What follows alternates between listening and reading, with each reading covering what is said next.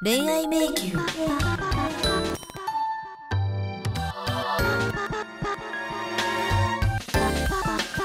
この番組は恋愛に迷った地方在住の女性に送る婚活サプリメント。年を重ねるたび恋愛に臆病になっている状況を脱却するために私リカ子42歳が寿を目指して似た境遇の友人やアドバイザーを迎えて女に磨きをかける。今日も地方ならではのリアルトークをお届けしていきます。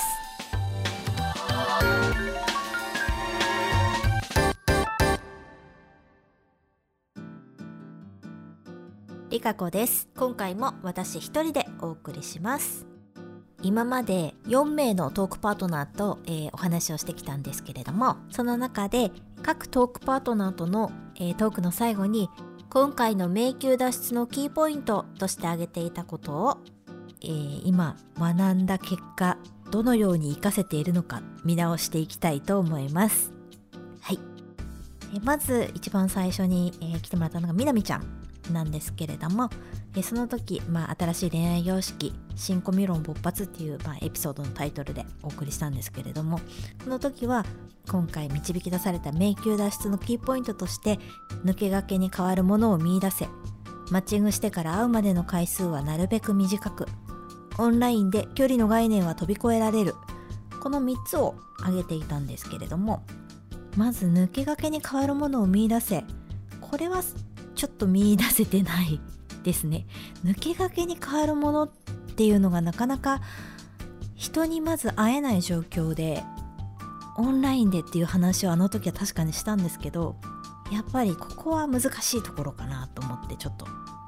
動けてないですね。でその次のマッチングしてから会うまでの回数はなるべく短く。これはえっ、ー、とマッチングアプリで何人かとマッチングはしたんですけど、まあ、その中で、まあ、1人実際にお会いした方がいてその方とやり取りしてた時は、まあ、1週間くらいでじゃあいついつ会いましょうって決めて、まあ、会うまでまたもうさらに1週間ぐらいはかかったと思うんですけど、まあ、決めるまでは結構早くってでお会いしたんですけどまあその方とは それっきり一回会ったっきりで終わってしまったんですがそれ以外の方は意外とあのー、やっぱりこういう今のご時世で直接会うの難しいですよねっていうので伸び伸びになってまあ、未だに、えー、LINE のやり取りだけしている方もいますけど、まあ、それ以外の方はもう全然続かずで今に至るって感じですね。やっぱり本当に会うためにサクサクっと決めるっていうのが大事なんでしょうね。うん、はい。で、それから、えオンラインで距離の概念は飛び越えられる。これについては、なかなかオンラインをいまいち活かしきれてないなっていうのが最近思うことですかね。もうちょっといろいろ試せたらいいのかなとは思いつつもできてない状況です。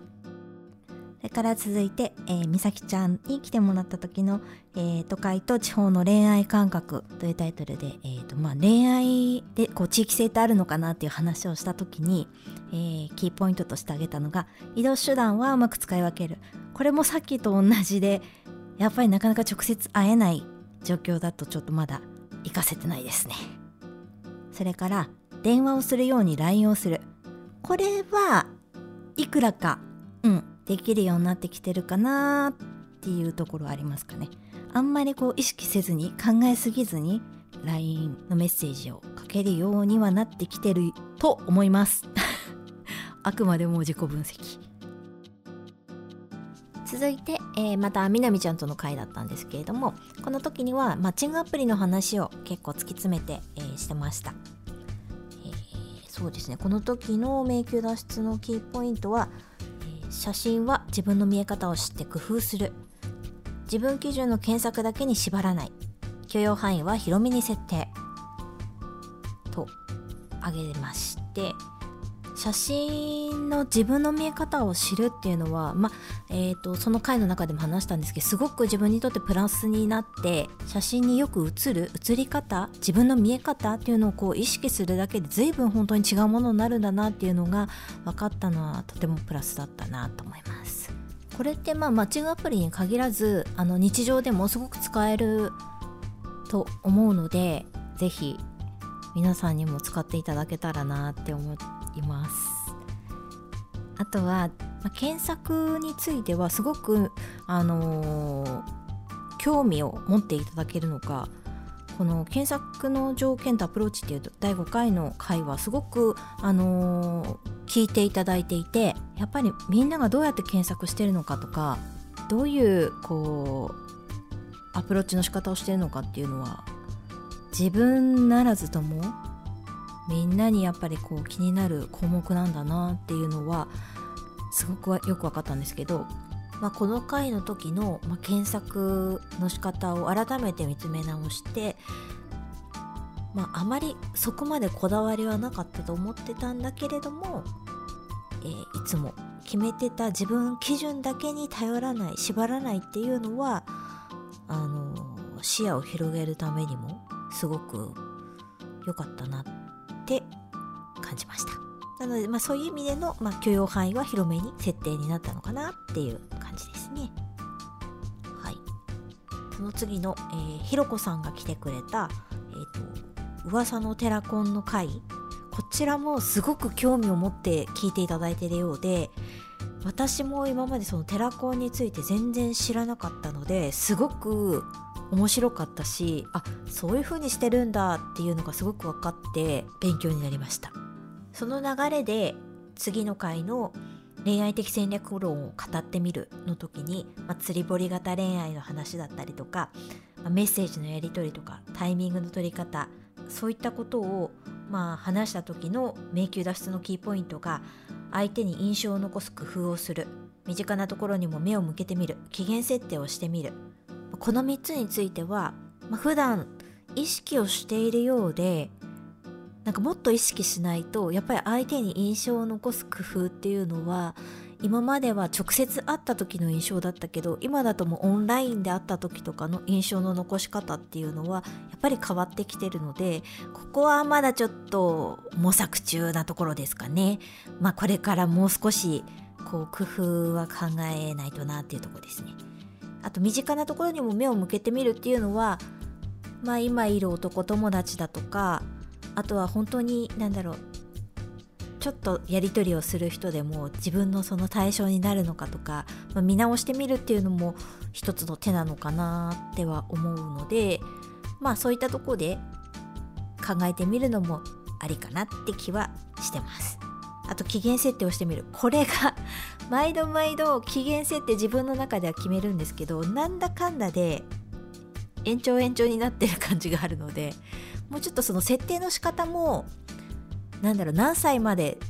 とかもいいとは思うんですけどなんだろうこう区切りのいいタイミングを考えた方がいいのかなって思ってましたはいそして、えー、次の回がミサさんとお話しした回ですね。これはえっ、ー、とマッチングアプリのことをま突き詰めて話したような感じだったんですけど、え未休脱出のキーポイントがパートナーの理想像を明確化する。男性好みも意識してみる。自分の利き顔を知る。まず男性好みを意識してみる。これはまあ相手に合わせるのが必ずしもいいっていうわけではないっていうのもあると思うしでもやっぱり男性が好きな女性の雰囲気ってこういう感じだよねっていうものに合わせた方がマッチング率がやっぱり上がるっていうのもあると思うので、まあ、よくいろんな、ね、ネットとかでも書かれたりとかもしてますけど、まあ、それっていうのは意識は必要なんだなっていうのは再認識しました。あとはパートナーの理想像を明確化する。これも、まあ、若干さっきも言ったように少し広めに設定をしてたっていうところもあっての明確化なので自分のイメージする理想の相手がこういう生活をしてるだろう。ゆえにこういう項目が当てはまりそうみたいなそういう逆から考えるっていうのが今までなかったのでそういう相手の探し方もあるんだなっていうのはちょっと新鮮でした。自分の聞き顔を知るっていうのはみなみちゃんの時にも話した、まあ、写真の自分の見え方にも通ずるものでまあ右から見た自分と左から見た自分の顔がまるで違うよっていうのの再認識だったんですけど。で結局リカ子はオンラインに顔をさらせたのかっていうのが皆さんきっと気になってるとこだと思うんですけど結局のところですねしておりません。というか、うん、勇気が出ませんでした。出ませんでした。はい。なんかそれより何より今マッチングアプリお休み中です。というのも以前チラチラっとは話してたんですけど画面酔いがどうにも辛い。でなんか探してるのもしんどくなってきたっていうのがもう本当に続きまくってですねちょっと気落ちしてしまいまして。それであこれは一旦リセットしようっていうことで今お休みしております、まあ、もう少ししたら、まあ、もう春にもなったし夏に向けてねやっていけたらなとは思ってるので改めて始めるかもしれないしまた違う方法をやってみるかもしれないし今はちょっとまずはお休みして次の段階どういうふうに自分やっていこうかなみたいなのを考え中です。というわけで今まで10回分の振り返りをしてきたんですけれども、まあ、今の状況と照らし合わせて、まあ、せっかく学んだこともあるので活かせるところは活かして意識するところはもっと意識してこれからまた取り組んでいきたいなと思います。番組を応援くださるリスナーの皆様ぜひ番組登録 Twitter のフォローもいただけたら嬉しいです。番組へのお便りは恋愛迷宮 gmail.com までお送りください。ではまた次回お会いしましょう。ごきげんよう。